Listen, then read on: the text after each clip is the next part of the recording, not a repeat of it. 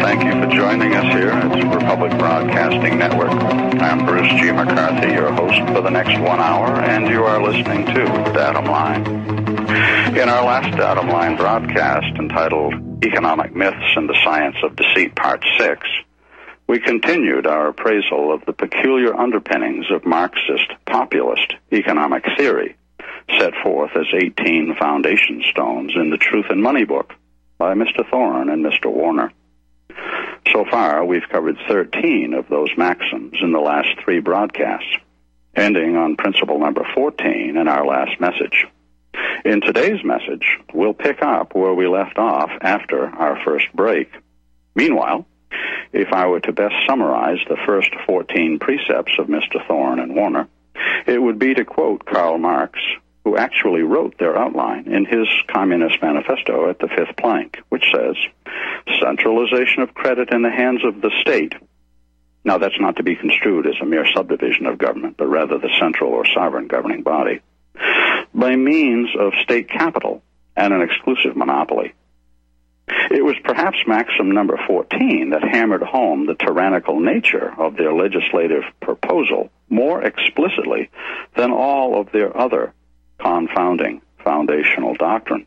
Number 14, you remember, said, a sovereign government exercising its monetary authority creates money and spends it into circulation simply by writing good checks on no funds to pay for authorized national expenditures. You know, it's pretty difficult to differentiate good checks from bad checks under this principle, isn't it? You know, I'd be so embarrassed to admit such a belief in print. If any of us get caught doing this, we go to jail, which is what I mean by a tyrannical two-tier system. 2 sets of rules, one for the elite global club members, and another set of rules to govern the rest of us. To quote Thomas Jefferson, tyranny is defined as that which is legal for the government, but illegal for the citizenry. Could it be stated any more clearly than that? Each of the 18 foundational principles of monetary science, as they call it, to which populists subscribe, stand or fall in accordance with their interpretation of the United States Constitution at Article 1, Section 8, and Paragraph 5, regarding the power to coin money and regulate the value thereof. From just these few words, the authors and countless critics of the Federal Reserve System insist that we accept their skewed interpretation that Congress was given the power to compel free people to surrender their labor and production in exchange for what they call good checks written on no funds. While Mr. Jefferson, as one of our ancestral giants, would define such legalized theft as tyranny. Is there enough God-given common sense left in America to ratify Mr. Jefferson's definition of tyranny? If not, then the cause for liberty is hopelessly lost.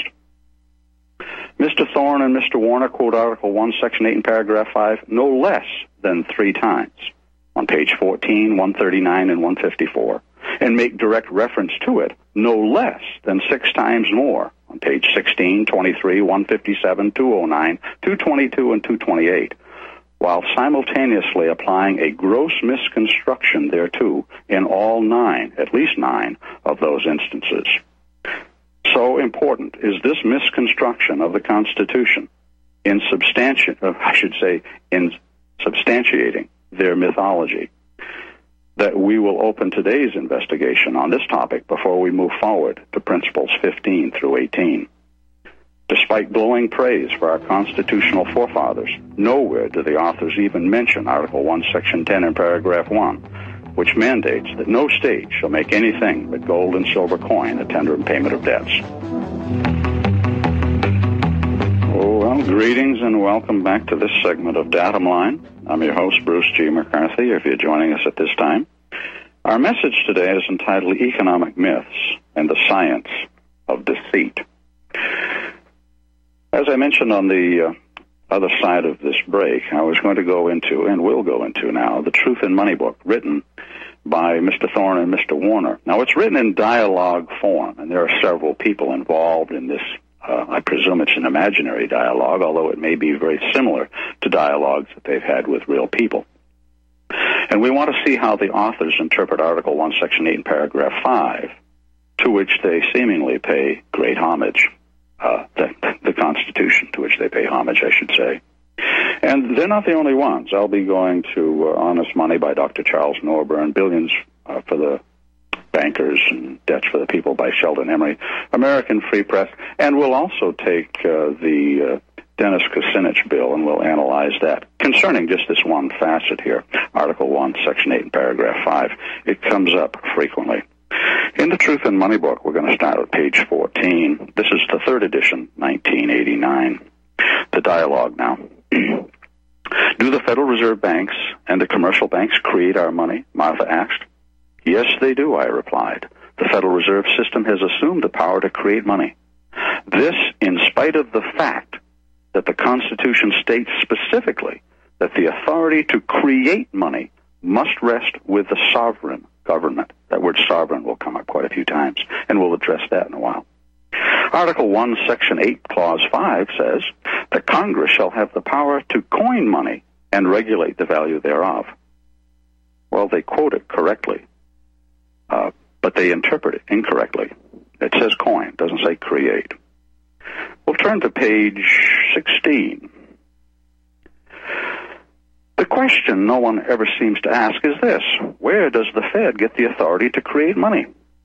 The answer is that the Fed has assumed the money-creating authority which the Constitution delegates to the Congress. Did the Federal Reserve Act change the Constitution, Nancy asked? No, it didn't, I replied. According to the Constitution, money-creating authority still belongs to the Congress. To change this, there would have to be an amendment that would remove Article 1, Section 8, and Clause 5. No, they would have to add it to Article 1, Section 8, and Clause 5, because it doesn't say it. I'm not in favor of removing anything from the Constitution, Martha said. The authors of the Constitution didn't act on whim. Oh, you're right, Martha, they didn't. They had a very good reason for writing this provision the way they did. You're right, Martha, they did, I replied. They go on. Page 22. Question number 48. Who gave the Federal Reserve the power to create the money necessary to cover its checks? Wouldn't you like to be able to do that? Wouldn't you like to be able to create the money to cover your own checks? Boy, what a swindle that would be. Now, page 23. Here's the answer, Ed says. Ed is another member of this dialogue. The Congress, because this power to create money is given by the Constitution to Congress, and only Congress can delegate this power, and this it has done in creating the Federal Reserve System, an agency Congress authorized to create money. Does Congress really have the right to delegate its constitutional power to create money to an agency that has privately owned regional banks? Nancy asked. This is a very important issue, I replied.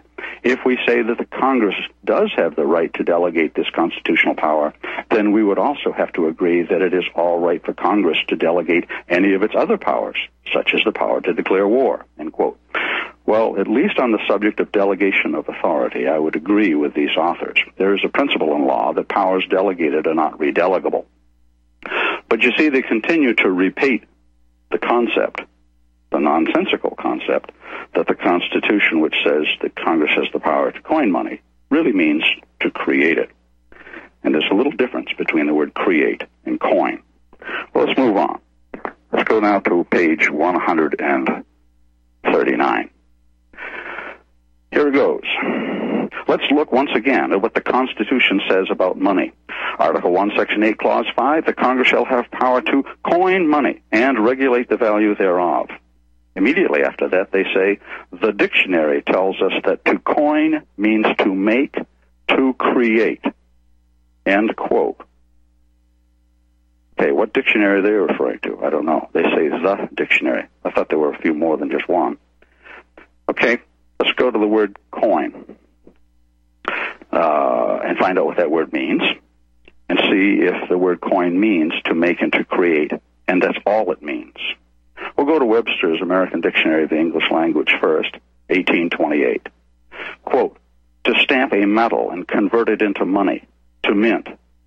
Okay, that's definition number one. Definition number two, to make, as to coin words. Oh, okay, so that's to invent words, okay? Three, To make, to forge, to fabricate, in an ill sense, as to coin a lie, to coin a fable.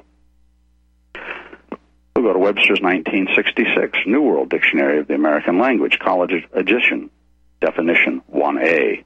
To make coins by stamping metal. B. To make metal into coins. Okay. Primary definition is always to stamp metal into coins. Number two, to make up, devise, invent as a new word or phrase. Random House College Dictionary, 1982, definition number 3, because we're dealing with a verb as opposed to a noun. Number 3, to make money by stamping metal. They give you an example how you might use that in a sentence. The mint is coining pennies. Definition number 4, to convert metal into money. They give you another example of how to use it in a sentence. The mint coins copper into pennies. Hey, you know, it was 1982. They weren't going to coin gold and silver, you see. That was all done away with, so we're just left with pennies and copper, you see. Definition number 5, to make, invent, fabricate, to coin words. Remember now, Mr. Thorne and Mr. Warner said, the dictionary tells us that to coin means to make, to create. And those were the only definitions that they gave to that word.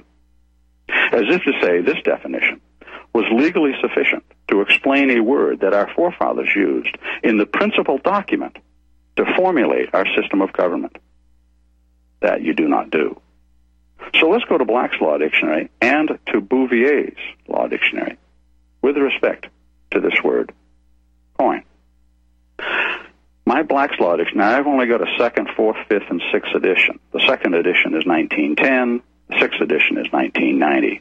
All of these editions that I have, 2nd, 4th, 5th, and 6th, all give the same definition. Here it is, quote, to fashion pieces of metal into a prescribed shape, weight, and degree of fineness, and to stamp them with prescribed devices by authority of government in order that they may circulate as money, end quote. Now, what kind of an authority does Blacks go to?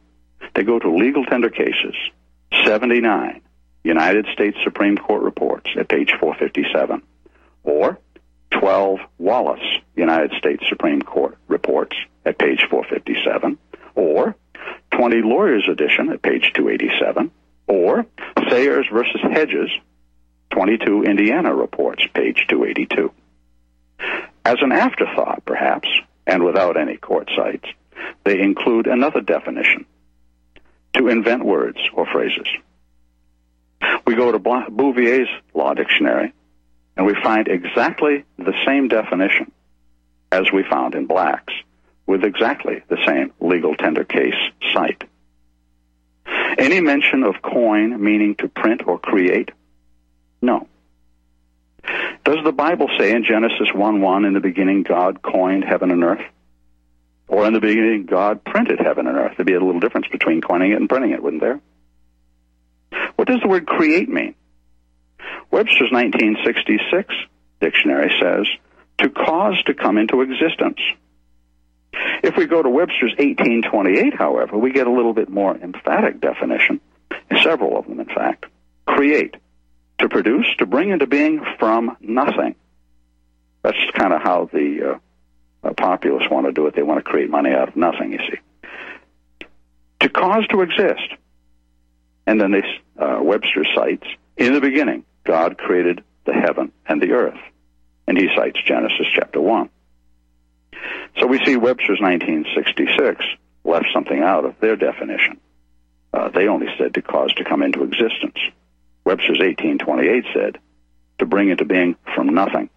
But Webster's 1828 goes on to say, and even cites biblical authority, to say that there are other aspects of creation. For example, definition number 5, to make or produce by new combinations of matter already created, and by investing these combinations with new forms, constitutions, and qualities, to shape and organize.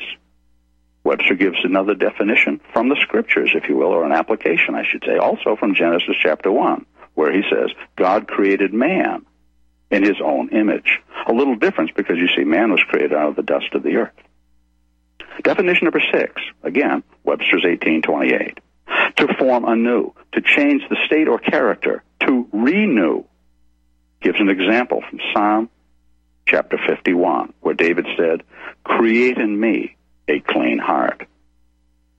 But the word create, according to the authors, Mr. Thorne and Mr. Warner, populists and other Federal Reserve critics favoring nationalization of the Federal Reserve, means to produce or to make out of nothing, as when Uncle Sam writes good checks on no funds.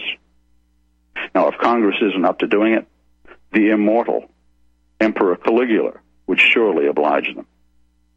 Yet the Apostle Paul says in Hebrews chapter 11 and verse 3, "Through faith we understand that the worlds were framed by the word of God, so that things which are seen were not made of things which do appear." So Paul is confirming that God created the heavens and the earth out of nothing. Well, here's our next break. This is Datum Line, and I'm Bruce G. McCarthy. Greetings and welcome back to this segment of Datum Line.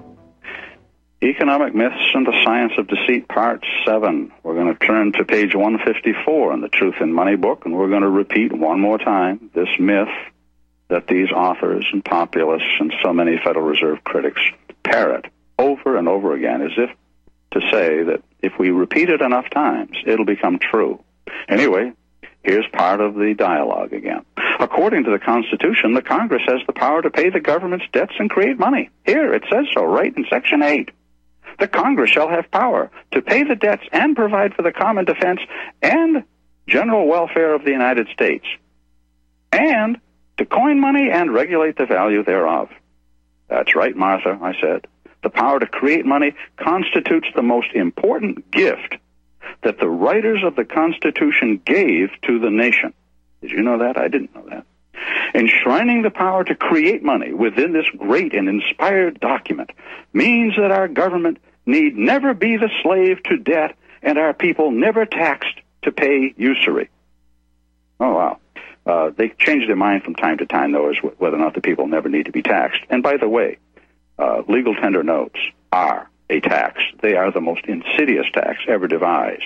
John Maynard Keynes, the economist, understood this quite clearly when he said the government could create money, or I should say through inflation, it could confiscate the wealth of the people. And inflation is what this stuff is. Okay?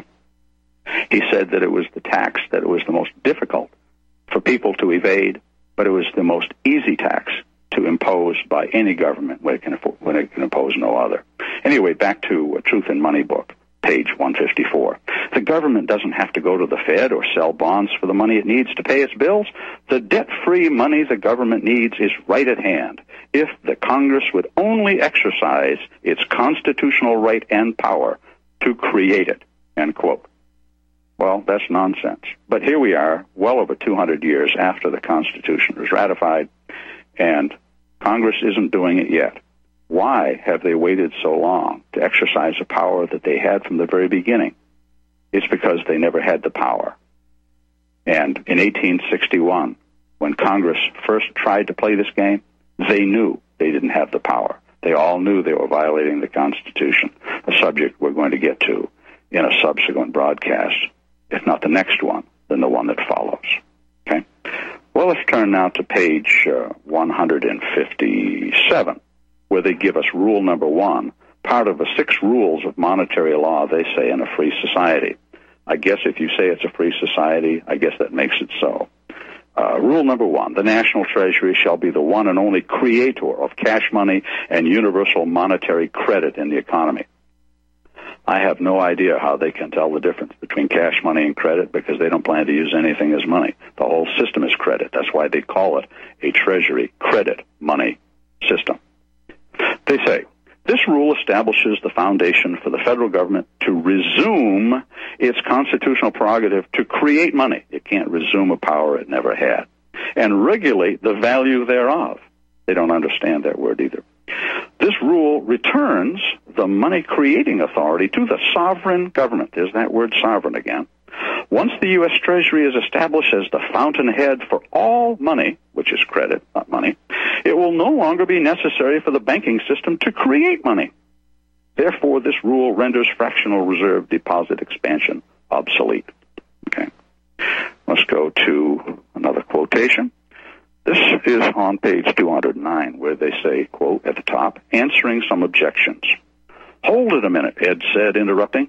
The idea of the government creating debt-free money sounds good once you understand how the whole treasury credit money system fits together. But if you tell people that the government ought to create our money, they'll say that sounds like communism. Well, I'll tell you what, Ed, that sure sounds like communism to me. Read the Communist Manifesto. They won't remember that the Constitution decrees that our money is to be created and regulated by Congress. Doesn't say that at all.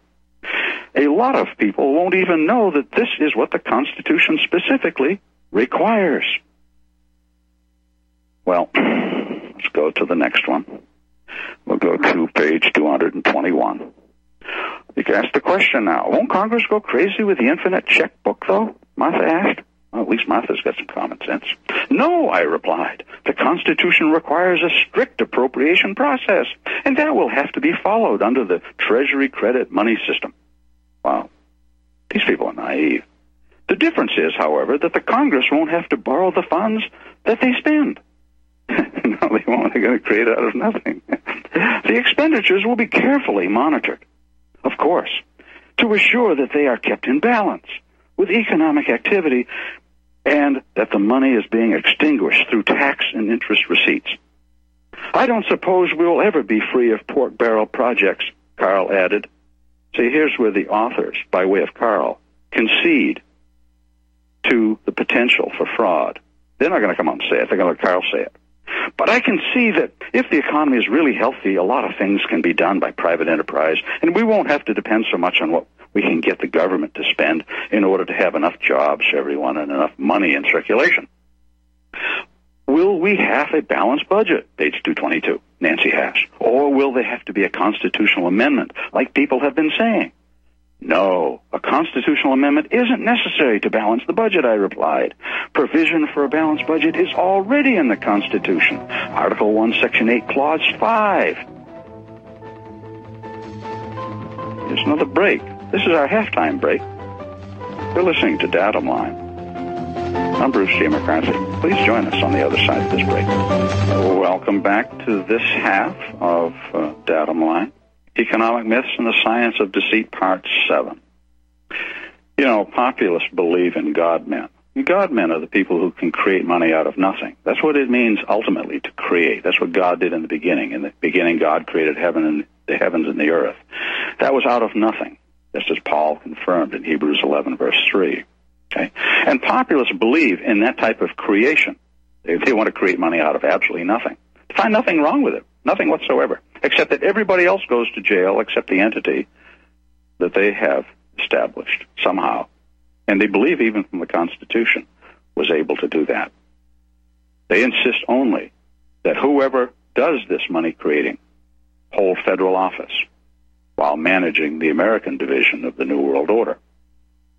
Well, we'll go back to the Truth and Money book, page 222, where they say, quote, returning money-creating authority to the Congress means that the government will be able to create the right amount of money to pay its expenses. Doesn't that sound so good? The right amount.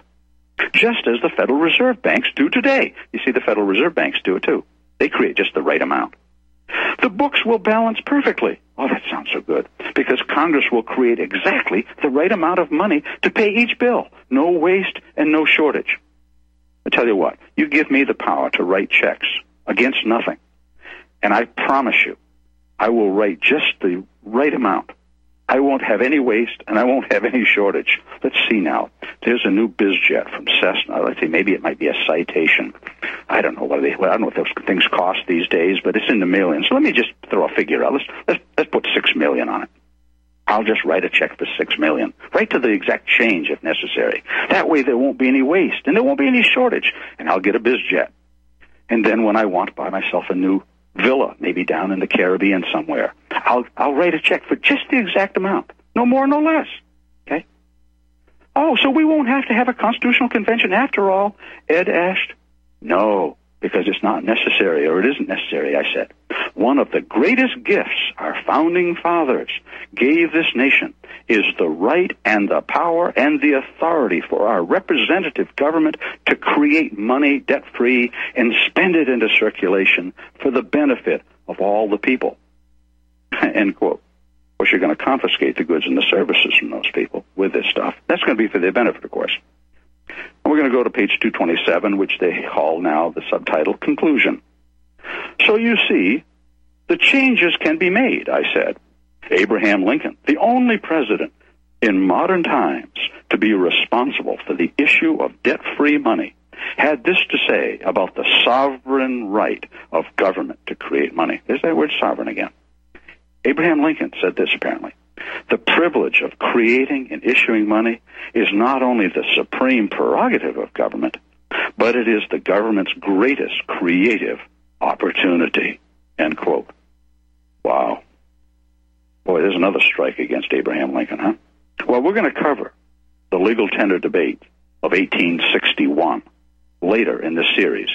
I don't think it's going to be in our next broadcast. It'll have to be the one thereafter. But listeners may be surprised to learn that virtually every voter in Congress, every voter for Lincoln Greenback, United States Notes, was against them. And they knew that they were violating their constitutional oath when they did it. And we're going to go back to some old documents.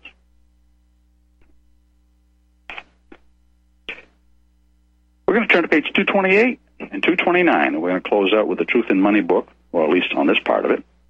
The great and inspired men who wrote the Constitution of the United States of America had studied the systems of government which have existed since the beginning of recorded history. I think they did, yes. In their wisdom, they specifically decreed that the control of our money system belongs to the federal government under law. Well, they don't have that quite right. The authority to create money is the most powerful tool in the affairs of government. Wisely used and properly administered under law, it serves the public interest.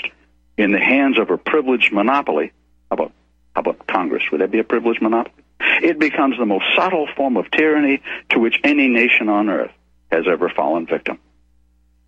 The only defense against this tyrannical use of money creation is a correct understanding of the sovereign right of governments in the plural, you see, to create money for the benefit of all the people. You know, the Russian government does that. But the United States wasn't established under a Russian constitution. It was established under the United States Constitution. The establishment of a treasury credit money system waits on this wider understanding, they say. Once established, this system will, let's get this now. Once established, this system will eliminate inflation, usury, the national debt, the deficit, involuntary unemployment, business cycles, and the need for corporate and personal income tax for all time. This is the truth in money. That ends the book. Okay. Well, they talked about maybe reducing income taxes. Now they tell you we're going to eliminate them for all time. And you can probably. Why? Because what they impose is the most insidious tax ever devised. That's why they don't need others. Now, somebody's going to ask the question whether this is legal. Believe it or not, they ask the question in their own book, but they don't answer it. So I'm going to take you now to the Truth and Money, page 77 and page 78, where they create one of these fantastic systems of theirs on the planet Pluto. Might just as well go into outer space and create your utopia. We arrive on Pluto. Page 77, it says here. We arrive on Pluto and set up our new community. We develop our economy and soon need a more convenient means than barter to exchange our goods and services. Get a load of this now. Since I have expert knowledge of finance, I persuade the colony to adopt the system of bank checkbook credit as now used on Earth and to appoint Karl as the banker with me as consultant. The majority of the colonists are satisfied to put the complicated business of banking into someone else's hands, so they approve legislation, which I write, giving the banker exclusive authority to govern the monetary affairs of the colony under broadly stated objectives. Karl and I then proceed to work out operating rules and procedures that we may alter from time to time as our good judgment might dictate. Karl names this private corporation the Pluto Central Bank. He assumes the authority to create Pluto dollars, just as the Federal Reserve assumed the authority to create United States dollars. But we didn't bring any money with us to Pluto, Nancy said. Where will Karl get the Pluto dollars for his bank? He will create them, I replied. Out of what? Out of nothing. Turn the page, page 78. Is that legal? Martha asked. Well, good. I'm glad somebody's going to get around to asking a question of legality. So that is just a yes or no response, right? Is that legal? Martha asked. Here's how they answer, a yes or no question. Well, remember, that is exactly the way the Federal Reserve and commercial banks in the United States create money, out of nothing. So they kind of avoid the question, don't they? Well, that's what we do here. Must be okay. Yes, I know, Martha said, but I can't seem to make myself understand that banks can create money out of nothing. Here's how the authors calm her unsettled nerves. Quote, someone must create money. As we have said so many times, money doesn't grow on trees. End quote. Well, they've dodged those questions. Now, lest listeners think that Mr. Thorne and Mr. Warner are alone in this delusional world of the United States constitutional money being created out of nothing, let's turn to Honest Money by Dr. Charles Norburn. Charles Norburn wrote his book, Honest Money, the United States Note. Well, there's a non sequitur if there ever was one, and that's the title of his book, which is his premise. Well, first off, money is not a note, and notes are not money. And we could dissect this page by page. I mean, these books are so loaded. I mean, there isn't a page of these books that doesn't contain a delusional statement of some sort, false definitions or no definitions at all. But page 14. He says the Constitution was adopted in 1789. It provided in Article 1, Section 8, Paragraph 5, that Congress shall have the power to coin money and regulate the value thereof and of foreign coin. He quotes it correctly. Okay? That's good. Then we'll go to page, let's see if I can get to it now. Oh, come on. Page 133 and 134. This is under a subtitle, Nationalization of Our Monetary System, which is what he proposes. He proposes to nationalize it, which is the kind of thing that you hear from South American dictators, isn't it? It says here that the Declaration of Independence declares the equal rights of man, that no man shall be given by law an advantage over other men. I bet he's going to give to Congress this power. Our concern here is the gift of the nation's monetary system to financiers. The Constitution provides in Article 1, Section 8, and Paragraph 5, we now turn to page 134, quote, Congress shall have power to coin money and regulate the value thereof and of foreign coin. He quotes that correctly. Page 136, we'll jump over there. And he says, actually, I think we want to go to 137, the creation of this nation's money shall be in these United States. This is part of his bill, you see, his proposal. Shall be in these United States Treasury banks and nowhere else. So he's going to create a monopoly just like everybody else does, pursuant to the fifth blank of the Communist Manifesto. Its method of production shall be by entries of government indebtedness in their ledgers or upon their computers and a corresponding issue of credit. Now he acknowledges that what the government is going to issue is an instrument of indebtedness. Now that's significant. Why? Because the title of his book is Honest Money, the United States Note. He believes that notes are money. Well, money is not an instrument of indebtedness. Money is how you pay debts. Notes are how you defer debts. Now he's waffling. Now he's decided that maybe notes are debts after all. Further down the page, 137, the question may arise as to whether it is proper for the government to borrow this way. So now he's acknowledging that the government isn't going to pay its bills by printing notes and putting them into circulation. It's going to borrow. To give its note, to be used as money. What he really means is if it were money. Of course it is, he says. All our money has been notes for many years. How can money be a note? Well, it either it is or it isn't. And he argues from both sides. Further, any of us may give his note in payment for goods and services. Hold on a minute. Have you ever given a note in payment for anything? If you had, then that meant that the obligation was over, and you never needed to pay that note. You don't give notes in payment. You give notes to defer the payment, and you're going to have to pay that note in money or in something later on. So he's wrong again. Further, any of us may give his note in payment for goods and services, and if there is confidence that that note will be paid, wait a minute. He said earlier in the same sentence that we gave the note in payment. Now he's saying, midway into the sentence, that the note will be paid. Was it paid, or will it be paid?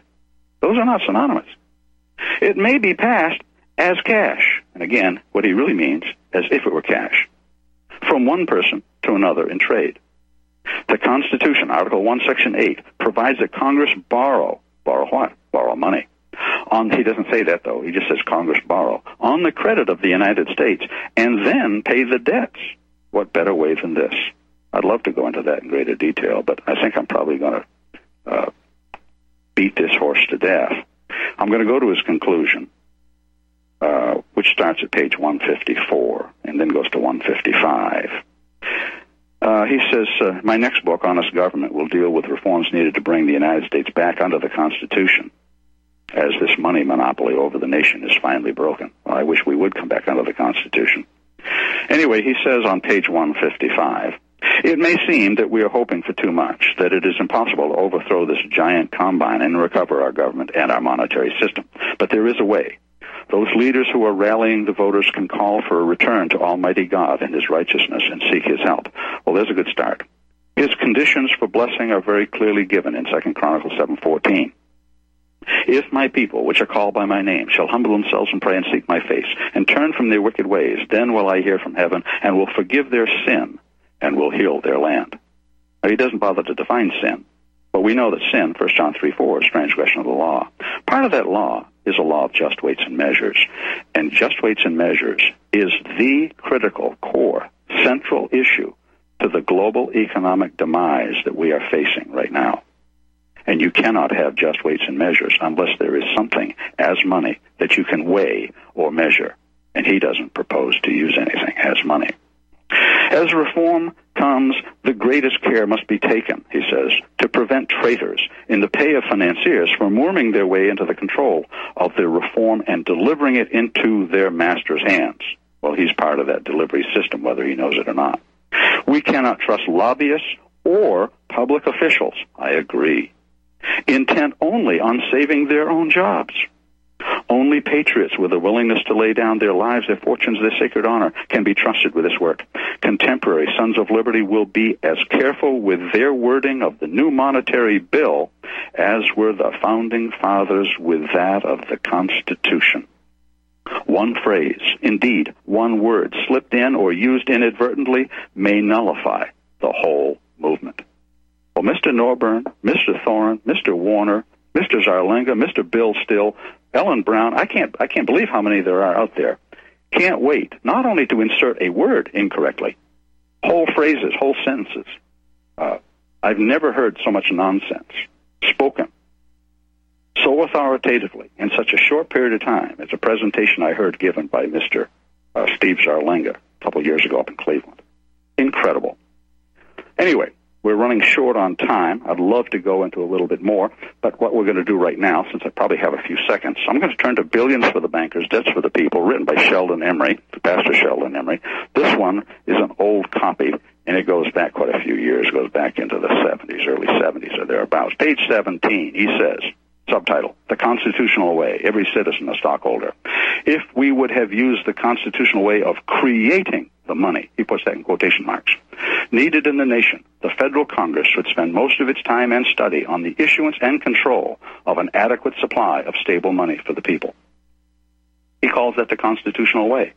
Over and over and over again, these people insist that the power to coin money means to create it out of nothing.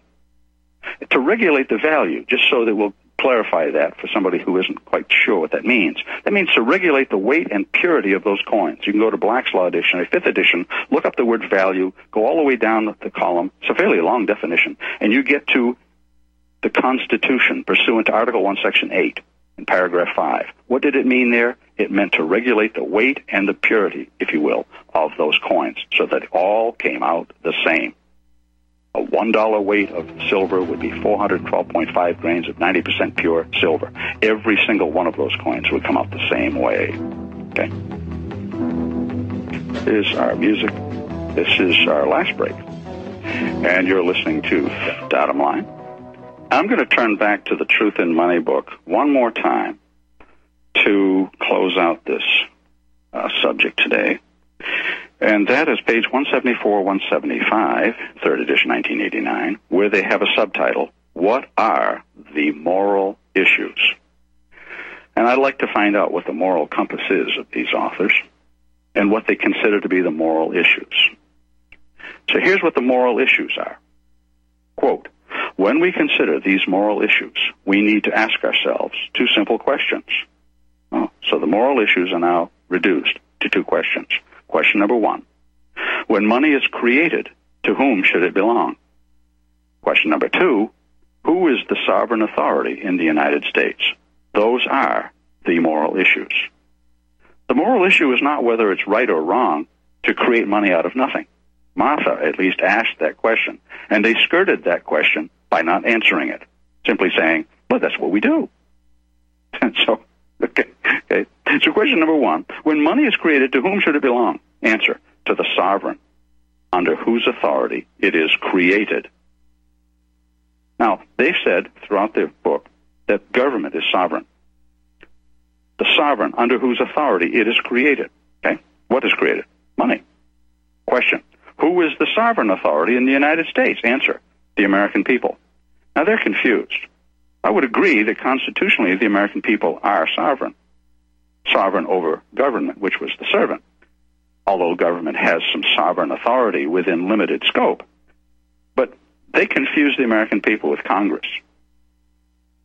They believe that Congress and the American people are one and the same. Now, they don't understand the subject of principal and agent. You see, when someone hires an attorney to represent them in court, the attorney is the agent, and he represents the client. The client is the principal, and the client is the one who will go to jail if it's a jailable offense and is found guilty, not the more deserving attorney. There's a difference between the agent, being Congress, and the American people. So I have a question for all you populists out there. What legal theory authorizes the agents, that being Congress, bound by oath on behalf of their principal, the American people, to violate that oath, granting to themselves a power which, if exercised by the people, who are in fact sovereign, is punishable by law written by the agents? What legal theory authorizes the agents bound by oath on behalf of their principal to violate that oath, granting to themselves a power which, if exercised by the people, is punishable by law written by the agents? Now, I've got some Bible believers out there who are probably upset with me because I said that the people are sovereign. But there is an absolute sovereign. God is the absolute sovereign. But in the contract between we, the people of the United States, who do ordain and establish this Constitution, between those people and the servants of those people, the people are sovereign.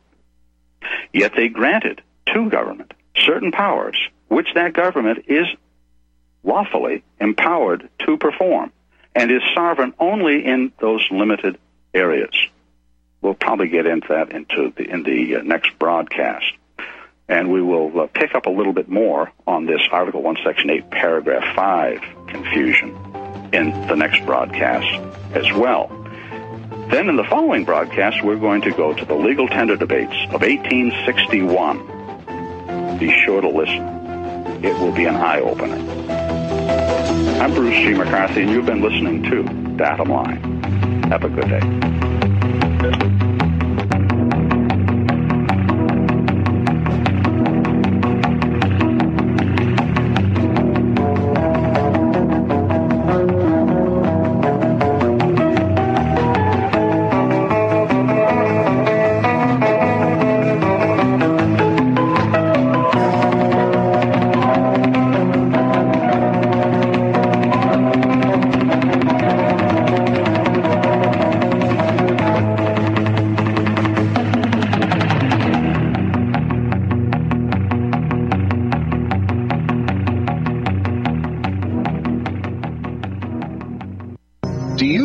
started to smell some funky little things going on? Let me share this story with you. It's not so much a story, it's something I wrote years ago. Read your history, people. Stock markets collapse on Friday. Bank seizures, closures, holidays take place after business hours on Friday. Do currencies or governments also collapse on Friday? Tomorrow's Friday. Will the end come on this Friday, or will the inevitable collapse hold off for a while? The next round of the worst financial crisis in 100 years is coming, people, and the government is out to make you and I pay for it. And will your savings survive a global banking wipeout? What happens when the U.S. sees hyperinflation? What if taxes soar not only for the rich? Can you survive the stock market tanks? Well, between a stock market wipeout, waves of bank failures, soaring government spending that will lead to hyperinflation, and the destruction of the dollar's value, isn't it time that you prepare for the uncertainty which lies ahead? Protect your money now or forever kiss it goodbye. My friends, I offer you over 6 decades' experience of hard asset ownership and knowledge, and I'm prepared to handle the smallest detail in the balanced protection of your portfolio. For as the future of uncertainty continues to blanket this nation of ours, I believe that I can offer you the privacy, safety, security, and possibly some profitability which you deserve. And so I invite you to visit Sierra Madre Precious Metals.com for further information regarding protecting your wealth. Or call me, Jeffrey Bennett, at 602-799-8214. Or by email at kettlemaraineltd@cox.net for private consultation. Once again, our phone number, 602-799-8214. It's almost Friday. Are you one of the millions of people who feel like there is a dark cloud hanging over their heads whenever they're using pharmaceutical drugs? For some, the short-term relief can turn into an opioid addiction nightmare. Have you ever wondered why CBD oil is a $1 billion industry? It's because it works better than opioids and is actually healthy for you. However, CBD oil is stripped of all other helpful compounds found in the hemp plant. According to neuroscientists, the whole hemp plant, otherwise known as hemp paste, is even more effective than the chemically processed CBD oil. Are you ready to take back your health? You can try hemp paste by going to rbnhemppaste.com.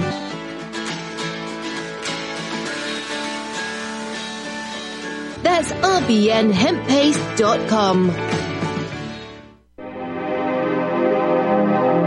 I'm so excited to have you as part of the Wild Pastures family, and we look forward to bringing you the pasture-raised meats that you and your family will love. Now, we started Wild Pastures because so many of my clients would tell me they just couldn't find high-quality pasture-raised meats, and even when they did, it was so expensive that they couldn't afford to eat it regularly. Now, I'm not talking about the bottom-of-the-barrel healthy meats that have claims like natural or free-range or even cage-free, terms that were actually created by the industrial food industry to make us feel all warm and fuzzy about buying their low-quality products. I'm talking about truly nourishing pasture-raised meats, the kind that you'll never really find in a grocery store. Our farmers are doing things beyond organic. Our beef is 100% grass-fed and grass-finished and raised on pastures free from chemicals and other pesticides. Our chickens are 100% pasture-raised, where they get their natural diet of grass and forage and insects. We will never settle for free-range, which is actually one of the most deceptive terms in the chicken industry. In fact, less than 0.1% of the chicken consumed in the United States is truly pasture-raised in the way that ours is. And our pork is 100% pasture-raised as well. So if you care about where your food comes from, then you have definitely made it to the right place. As a Wild Pastures member, you'll be supporting the most highly principled farmers in America and getting the most nutrient-dense, nourishing, and sustainable meats in the world. I'm confident you'll love being part of our mission at Wild Pastures, and you will really love the delicious, nourishing meats that we're going to deliver straight to your door. Visit RepublicBroadcasting.org and click the Wild Pastures banner ad. Secure a shipment today. Beef, poultry, and pork, raised the way nature intended.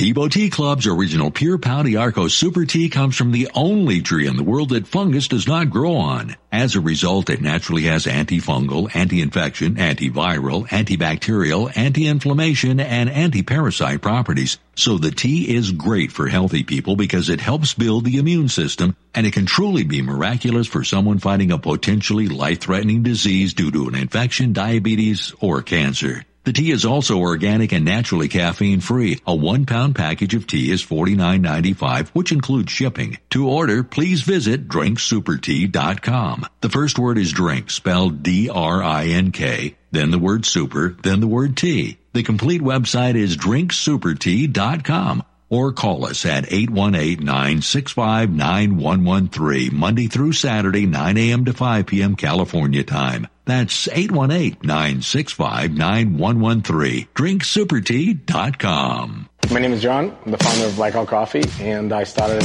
Blackout because I really love coffee. I've always loved coffee, and after traveling so much to Europe, South America, and trying so many different coffees that were so good, and every time I came back to the U.S., I was so disappointed with the coffee, so I figured that I had to do something about it.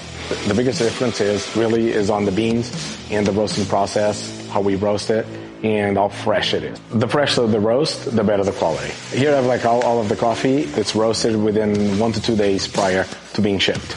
So it literally gets to consumers' house within 3 to 5 days after being roasted. If you like coffee, you have to try ours. It's fresh roasted. It's one of the best beans that we can get, and you will definitely see the difference.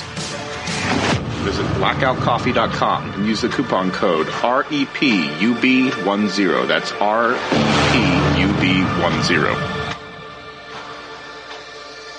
Corporate media dominates the American opinion. Finding independent voices that counter this avalanche is becoming increasingly difficult. With the endless corruption running rampant throughout our government, independent voices are needed more than ever to battle the offensive against our freedoms and liberties. As a listener of RBN, no one understands this concept better than you.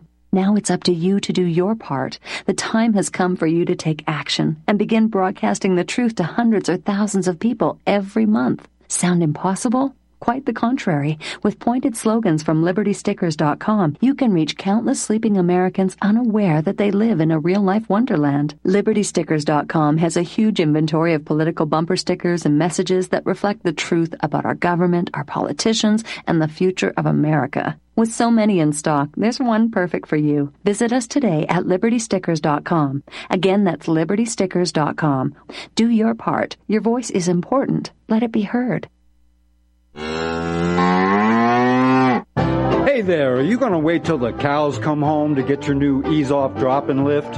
What in the world is an ease-off drop-and lift? Our ease-off is a new tool to increase production for your meat processing company that will get that whole hog or half a beef on or off your rail with our remote control.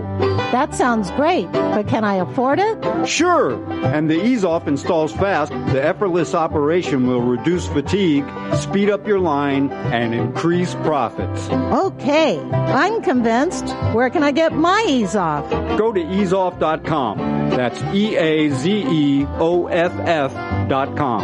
And hurry, because we're offering free shipping for a limited time. Easeoff.com. We make pigs fly. Cows, too. EaseOff, LLC, 417-932-6419. Homeowners, are you in foreclosure, expecting to be served with a foreclosure lawsuit, or suspect your lender has coerced you into an illegal mortgage transaction?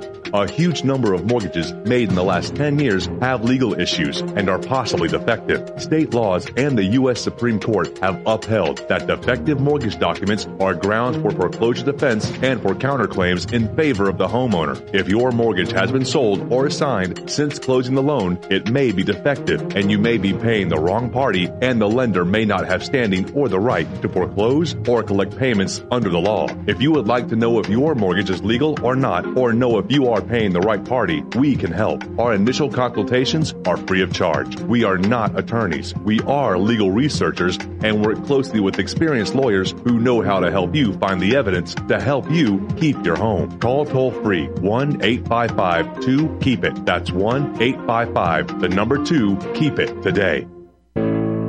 Do you or someone you know suffer from chest pain, blood pressure, cholesterol, or irregular heartbeat? Are you looking for a more natural solution to overcome these health challenges? You hear the ads all the time. If this stuff's so good, why doesn't my doctor prescribe it? That's easy.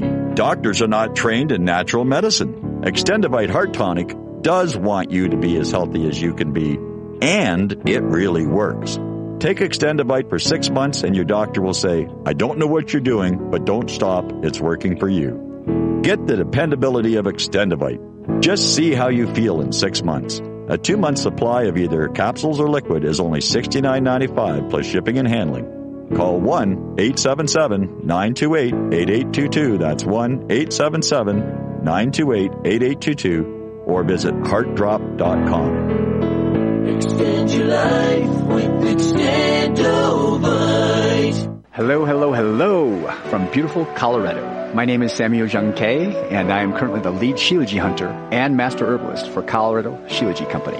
In this video series, I will be discussing what we believe is the greatest of all adaptogenic superfoods and the single greatest natural healing remedy gifted to us by Mother Earth. I think you too will become as excited by this incredible substance called Shilajit as we were and are after our discovery of this amazing gift right here in beautiful, colorful Colorado.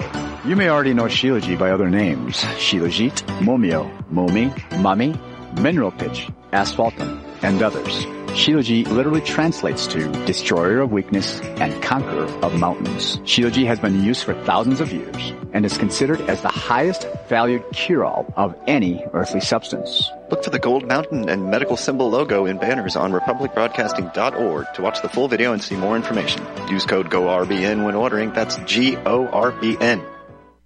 The secret to aging like fine wine is in the vines. Syrah grape seeds and skins contain high levels of flavonoids and resveratrol. Fermentation breaks these organic compounds down into smaller molecules, penetrating these therapeutic ingredients deeper into the skin, delivering faster and more effective results. Our handmade fermented skincare products are formulated with all natural ingredients and do not contain any phthalates or parabens. Similar products can cost as much as $180. At Natural Earth Medicine, we source our ingredients from local Arizona vineyards and cold process our oils to ensure that our customers receive the highest quality product in its purest form. Learn more at our website and try our fermented skincare products today. Visit naturalearthmedicine.com. That's naturalearthmedicine.com.